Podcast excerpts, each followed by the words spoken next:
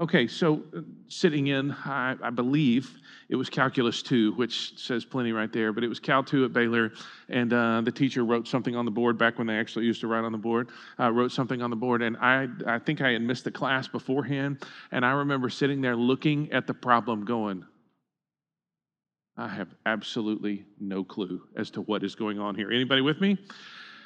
Yeah, and that thus ended my math career right then, right then in that moment. Done, done. Uh, I, I, distinctly remember sitting there going, I, I, don't. There's a lot of stuff up there, and there's very few numbers, and I don't know what to do with any of that.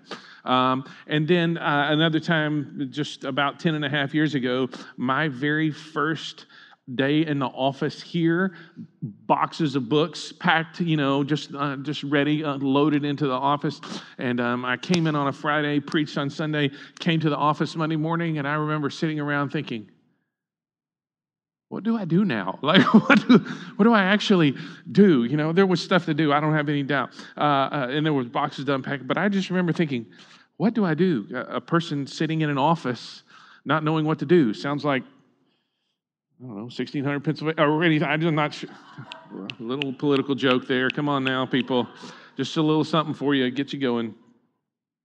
Um, anybody ever had those moments, though, where you're facing something like, I have no idea what to do? And it can be because you're clueless, or it can be because you're overwhelmed, like I'm just ignorant, or I'm just overwhelmed with this, but I'm not sure what to do. Anybody with me on that? So, last week we looked at a really overwhelming moment uh, in David's life where um, he wasn't where he should have been, he wasn't doing what he should have been doing, uh, and he wasn't uh, turning in the ways that he should have turned. And because he wasn't where he, uh, where he should have been, and because he wasn't doing what he's supposed to be doing, and because he wasn't turning in the way that he should have turned, uh, he ended up in a pretty bad spot with Bathsheba. And we'll spare you all the details, uh, but you, you know the story. David and Bathsheba, you know how this went down. Uh, and then he gets word back from Bathsheba, I'm pregnant. And at that point, I'm not sure if he's overwhelmed or I'm not sure what, but he makes these really unconscionable, terrible, bad moves. And I think it's because he doesn't quite know what to do. Guess what? His life is going to be uh, on display for us so that we don't make the same moves. So when you walk out of here, I don't want you feeling like you're sitting in calculus two. I don't want you feeling like uh, it's the first day in the office. I want you going, hey, listen, when I fall like David did, when sin overwhelms me, when I surrender to temptation, when it comes onto my life and I make a choice that is um, contra to what God has said uh, is best for my life and best for the world and best for His glory, when I do that, at least I'll know what to do. So that's the topic of the day. What do you do uh, when you fall? So in, in uh, 2 Samuel 11, uh, just quickly, verse 1, in the spring of the year, uh, when the time when kings go out to battle, David sent Joab and his servants with him and all Israel. And they ravaged the Ammonites and besieged Rabbah, and David remained at Jerusalem. It happened late one afternoon when David arose from his couch, was walking on the roof of the king's house. He saw from the, uh, the uh, roof a woman bathing, and the woman was very beautiful. Not just beautiful, very beautiful. And David sent and inquired about the woman, and one said, Is this not Bathsheba? Remember, this is God's mercy. She has a name, she's created in the image of God, the daughter of Eliam. She has a dad, she's somebody's daughter, the wife of Uriah the Hittite. She's somebody's wife, and Uriah the Hittite is one of the 30, one of the most trusted members of David's uh, defense force, if you will. Verse 4 So David sent messengers and took her, and she came to him, and he lay with her, that she'd been purifying herself from her unclean, uh, uncleanness. And uh, she returned to her house, and the woman conceived. She sent and told David, I'm pregnant. There's the drama point right there. What do you do when you fall? Here's what you don't do you don't do what David did. Verse 6.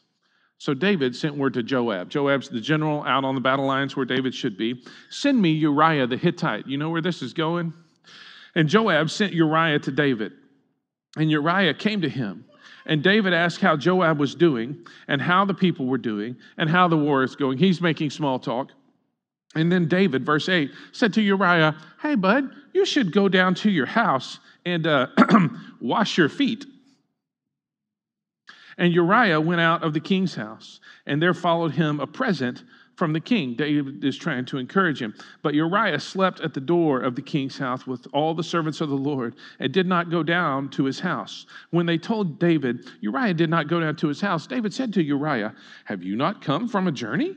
Why did you not go down to your house? Uriah said to David, The ark and Israel, the ark of the covenant, and Israel and Judah dwell in booths, in tents, other words.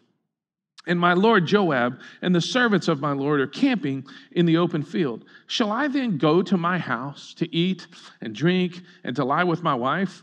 And David's all the while thinking, Yes, that's exactly what I need you to do. As you live and as your soul lives, I will not do this thing. Then David said to Uriah, Remain here today also and tomorrow, and I'll send you back.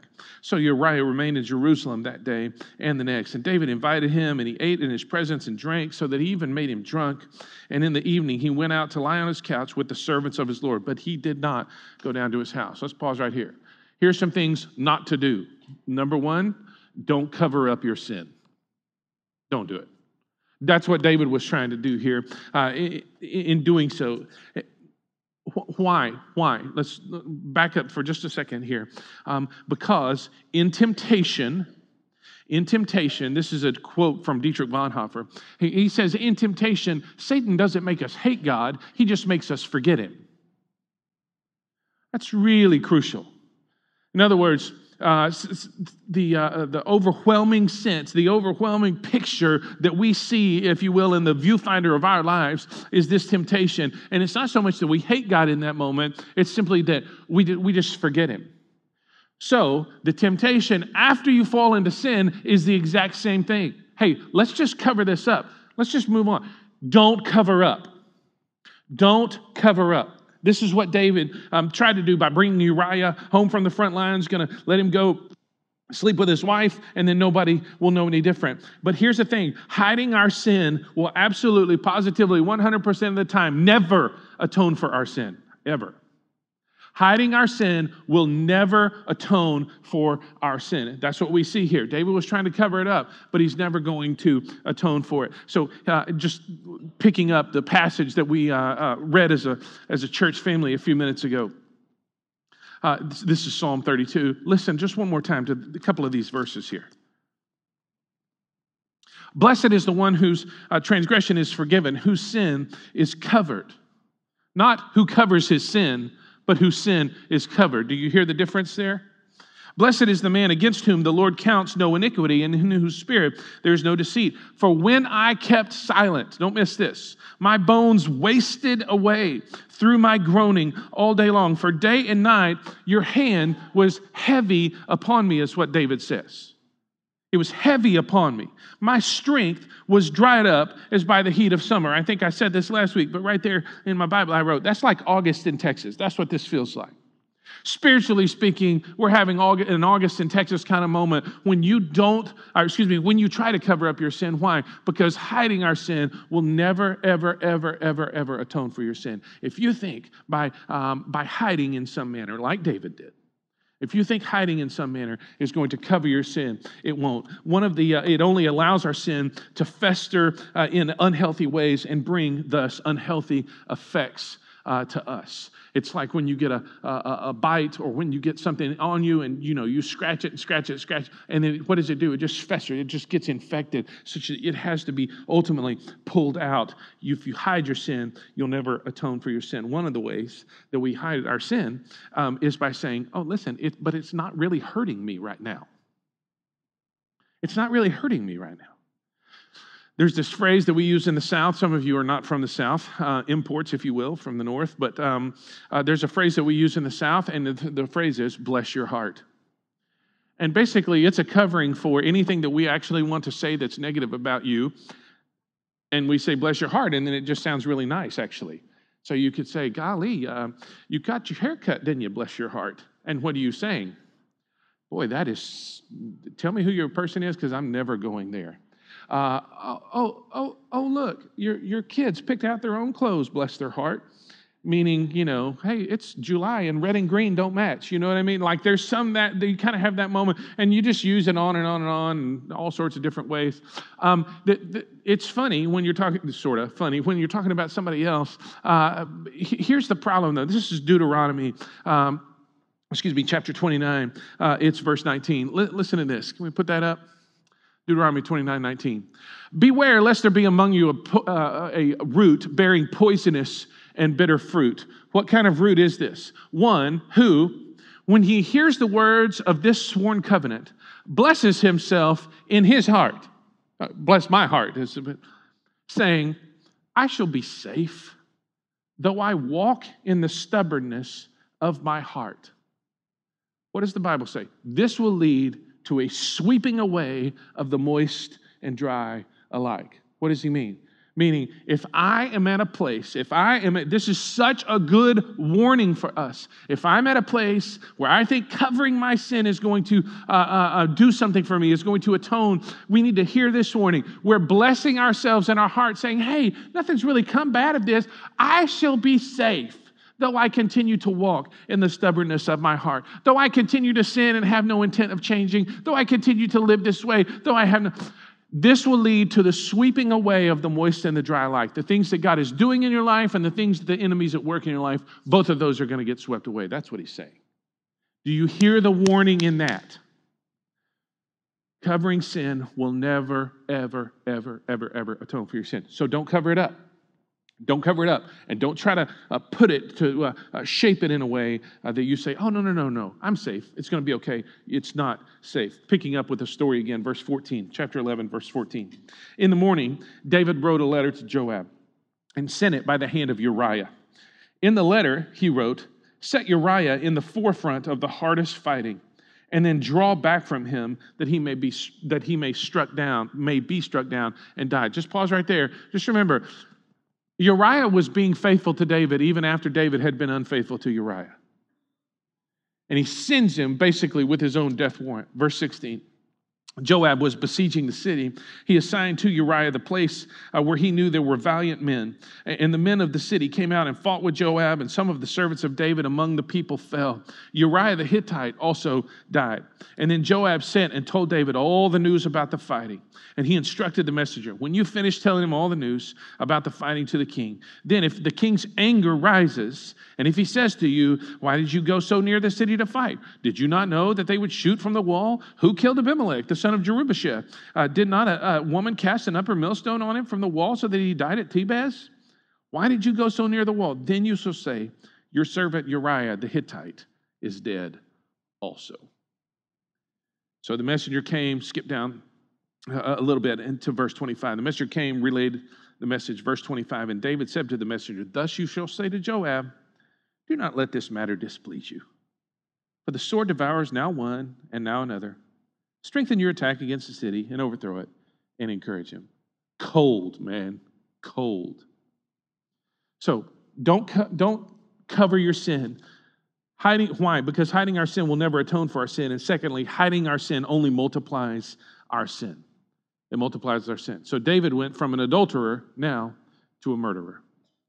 And then someone who was cold in that murder. Oh, well, the sword devours one and then another. It's okay, Joab. It's okay. Hiding our sin only multiplies our sin. In our attempts to cover up instead of confess, what we do is we end up compounding our sin, and often we include others in the aftermath. Uriah, it was bad enough that uh, he was going to have to face the things he was going to face at home, but then he goes off to war, and because David has, is covering up his sin, it included him and Joab and others there because it wasn't just Uriah that fell, it was others there who fell. There was loss of life because of this. Anytime we try to cover up our sin, it actually multiplies our sin in, in our attempts to cover it up, we compound our sin. And again, we often include others in the aftermath. Even the innocent parties around us get sucked into our drama and they get affected by our story. And we can think of um, key people in our own lives. We can think of uh, stories that we've heard where families get sucked into the whirlpool of this.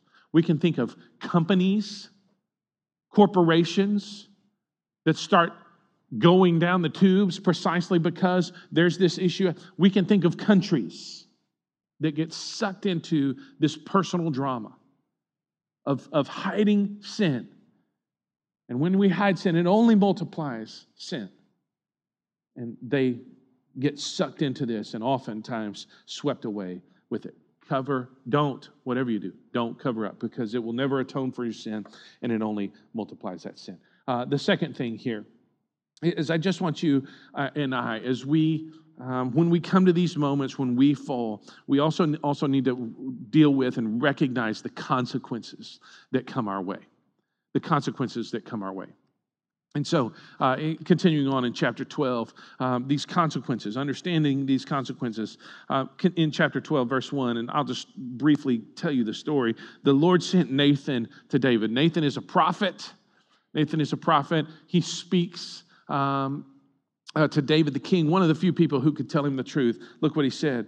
Uh, there came two men. Uh, there were two men in a certain city, the one rich, the other poor. The rich man had very many flocks and herds, but the poor man had nothing but one little ewe lamb which he had bought. And he brought it up, and it grew up with him and with his children. It used to uh, eat of his morsel, drink from his cup, uh, and uh, be held in his arms, it says. And it was like a daughter to him. And there came a traveler to the rich man and he, the rich man, was unwilling to take one of his own flock or herd to prepare for the guests who had come to him. But he took the poor man's lamb and prepared it for the man who had come to him. And then, verse 5 Then David's anger was greatly kindled against the man and said to Nathan, As the Lord lives, the man who has done this des- deserves to die, and he shall restore the lamb fourfold because he did this thing. Now, if he deserves to die and he's going to restore the lamb, how's that going to happen? I mean, David's so mad, he's just talking, right? He's just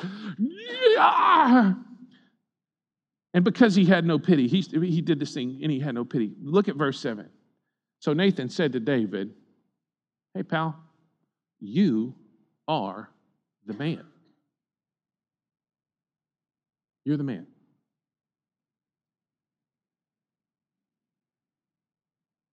Skipping down here to verse 10, Nathan unpacks that statement and it just washes over David.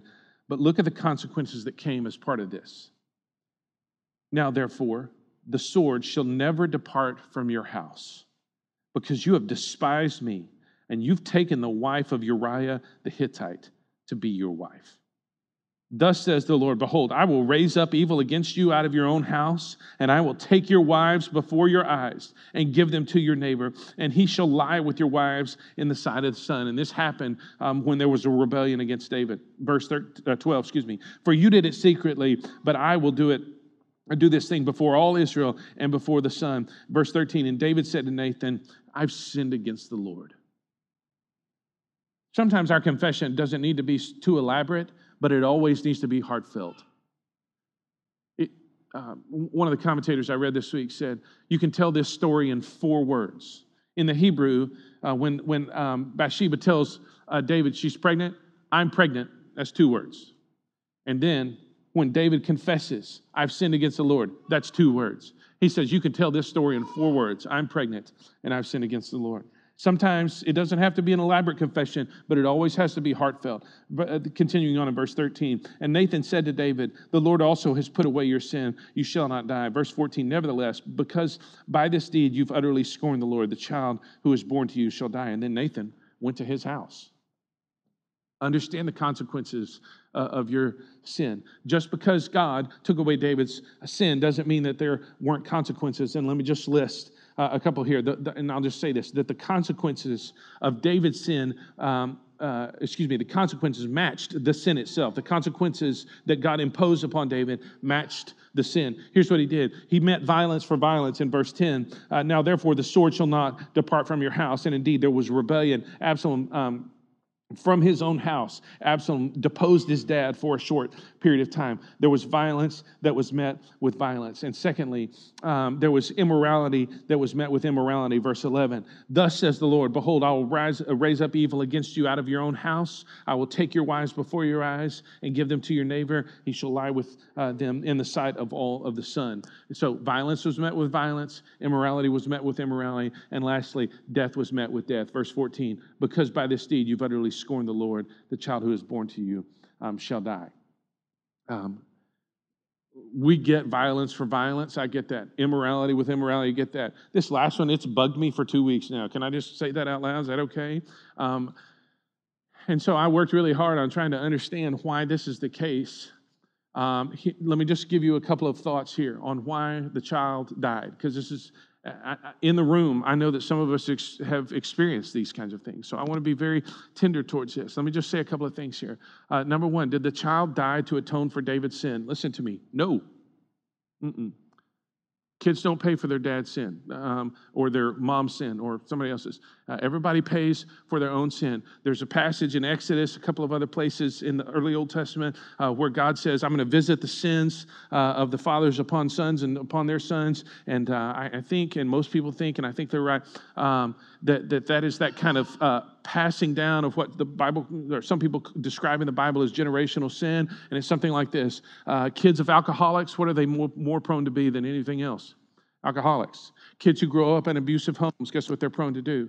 It's not that God is saying, hey, I'm going to take this sin and inscribe it on your life. God doesn't inscribe sin upon people's lives. It's just that, hey, this is the consequence of that. But multiple times throughout the Bible, we have a passage like this. This is again from Deuteronomy uh, Fathers shall not be put to death because of their children, nor shall children be put to death because of their fathers. What do we see here? A child dying each one shall pay for their own sin. So everybody has to atone for and give an account for their own sin. So did the child die to atone for David's sin? The answer is no, no, no, no, no, no. Secondly, one of the commentators said, Can you imagine being this child growing up? It's maybe some sort of really strange uh, expression of mercy um, to this child. And I, maybe, maybe. Another commentator said this. Uh, uh, here we have a son of David, a son of David dying. And maybe, just maybe, this is a picture of another son of David in the New Testament. And his name is Jesus, dying. Just a picture of that. I don't know, maybe. Here's the thing I don't understand all the things in the Bible. I don't. I've been at this for a long time here. I don't understand them all. What I do know is that the consequence that uh, David faced matched the sin uh, that David committed. It'll be true for you and me too. I'll just tell you in the back of my Bible right here, um, this, it's good to understand. In the back of my Bible, Mike, Wynn, can y'all read that? Y'all are the ones closest to that. Uh, it says consequences of a moral failure taped into the back of my Bible. I got pictures of my kid and wife and some prayer stuff in the front and in the back. Just a reminder hey, listen, if you fall, pal, this is the kind of stuff that happens. It's good to remember, it's good to remind yourself that there are consequences that happen uh, when, you, when you step out of God's will, when you sin. It's good to remember that, and it's good to understand those consequences. Sometimes, uh, uh, not only that there are consequences, but uh, understand what they could be, uh, what they could be, and what they kind of think. So here, David, the consequences match the sin. Question Was God then right to bring such harsh consequences against David? Such, yes, absolutely. He's always right in what he does. Is it right for us? This is kind of the pastoral application of that. Is it right for us to be warned by such harsh consequences? What's the answer to that? Yes, yes, and yes. Yes, 100% yes. Some say that fear of consequences should not be my primary motivation in how I walk with God. Yes, yes, and amen to that, okay?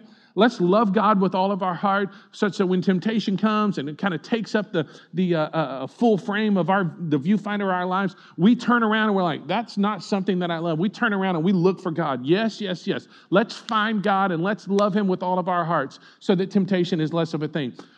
When it does come, though, if, if the fear of consequences is the only thing to keep you on the straight and narrow, amen to that too. Amen to that. The psalmist David actually talks about this in Psalm 19. He says, Keep me back from these presumptuous sins and remind me of the things that'll go wrong in light of this. If fear is the only thing, it's, if it's the only thread that keeps you tied to righteousness instead of drifting into sin, that, that fear as a motivation is better than any sin with an unwillingness to embrace any lower motive like fear. So, what do you do? You, you don't cover your sin. You do understand that there are consequences or there will be consequences when you face temptation. The biggest thing I want you to do is what David said in, in verse 14. You got to find the cure for this. You, you have to run to the only cure that is provided. Look at verse 14 flipped one page too far. Here we go. excuse me, verse 13. David said to Nathan, I have sinned against the Lord. And Nathan then said to David, The Lord also has put away your sin. He's put away your sin. You shall not die. Church family, listen to me when we talk about running to the cure, after we've fallen, we've sinned against God, we've uh, faced temptation, and it's gotten the better of us, we don't hide our sin because it doesn't atone for our sin. Uh, we, we do understand that there will probably be consequences that fall in light of this. But the biggest thing is we run to the cure. And what was David? What did he do? I have sinned against the Lord. That's the best thing you can do because there's only one cure. There's only one cure for our sin, only one cure. And what is that? That's the mercy of God over our lives. That's the only thing. I can't fix it. I can't make it right. I can't uh, somehow uh, uh, redeem this, this thing by, by trying to, oh, okay, let, let's just make this right. There may be things that I need to do to make the situation right after I experience the mercy of God. Yes. Zacchaeus, I'll just point this out to you. Zacchaeus, he was a wee little man, you know that. He climbed up in a sycamore tree. Jesus comes walking by. I'm going to your house today. Zacchaeus is like, uh, okay. So he goes down. Somewhere along the way, he has a moment where he sees Jesus for who he is. And, and, what he, and Jesus says this Today, salvation has come to this house. Surely, this one right here, he is a child of God. And what does Zacchaeus do in light of that? He says, Listen, if I've stolen anything from anybody, I'm going to pay him back four times. Half of the things that I, uh, I have right now, I'm going to give away um, to the poor. There's, there are times when restoration, when making things right is absolute, but what comes first? The mercy of God. And so you and I, we have to run to the cure and take our cues from David here. What does he do? He simply confesses that he has sinned against the Lord. And then you see, as the rest of the story plays out, that he is committed to following the Lord. Psalm 32, Psalm 51, and many others were written right in the middle of this, right in the middle of this particular episode of David's life. You see in those, po- those poems there that David expresses his heart of commitment to God. God, re- restore to me the joy of my salvation. Then I will teach transgressors your ways. How will I teach? Because I know what it looks like. I know what it feels like. I understand the consequences of this. He is going to invest his life in this kind of thing. So, but where does it where does it start? It starts with the mercy of God that we would confess our sin to God and we would commit our ways to him run to the cure. There's no other way to be made right. There's no other atonement that will be given. There's only one that we run to the cure, and that is God's mercy for you and for me. The good news is in Ephesians chapter 2, Paul lays out all of this terrible stuff. We're dead in our sins, and we follow the sworn enemy of God, and, there's, and we enjoy uh, in, in Ephesians 2 3, it says, We are children of wrath as the rest of mankind. And then one of my favorite phrases in the Bible is in Ephesians 2 4. But God. God saw all of this, but God. And listen to what he says who is rich in mercy. And because of the great love that he has for us, he sent Jesus to die for us so that you and I could be made right with him. But God, who is rich in mercy. Because some of you right now are thinking, hey, man, all of the sin that I'm carrying around, he better be rich. Good news. He's rich. Hey, oh, uh, you don't know all the struggle. I... Good news. He is rich in mercy. Whatever you bring to him, the only cure for your sin, for my sin, for our sin, for the nation's sin, the only cure is God's mercy. And folks, he's rich in mercy. So, as we've been doing these past few weeks, I just want you to close your stuff up, put it in your lap, or put it beside you for just a moment. And we'll just try to marinate in this for just a minute, and then we'll be dismissed. It's not because we don't want to have conversations afterwards, we do. It's not because we're not willing to pray, we are. But just for this season of our church family's life, we're going to pause and just be quiet before God and try to let this soak in a little bit. The only cure for our sin is God's mercy and not counting our sin against us.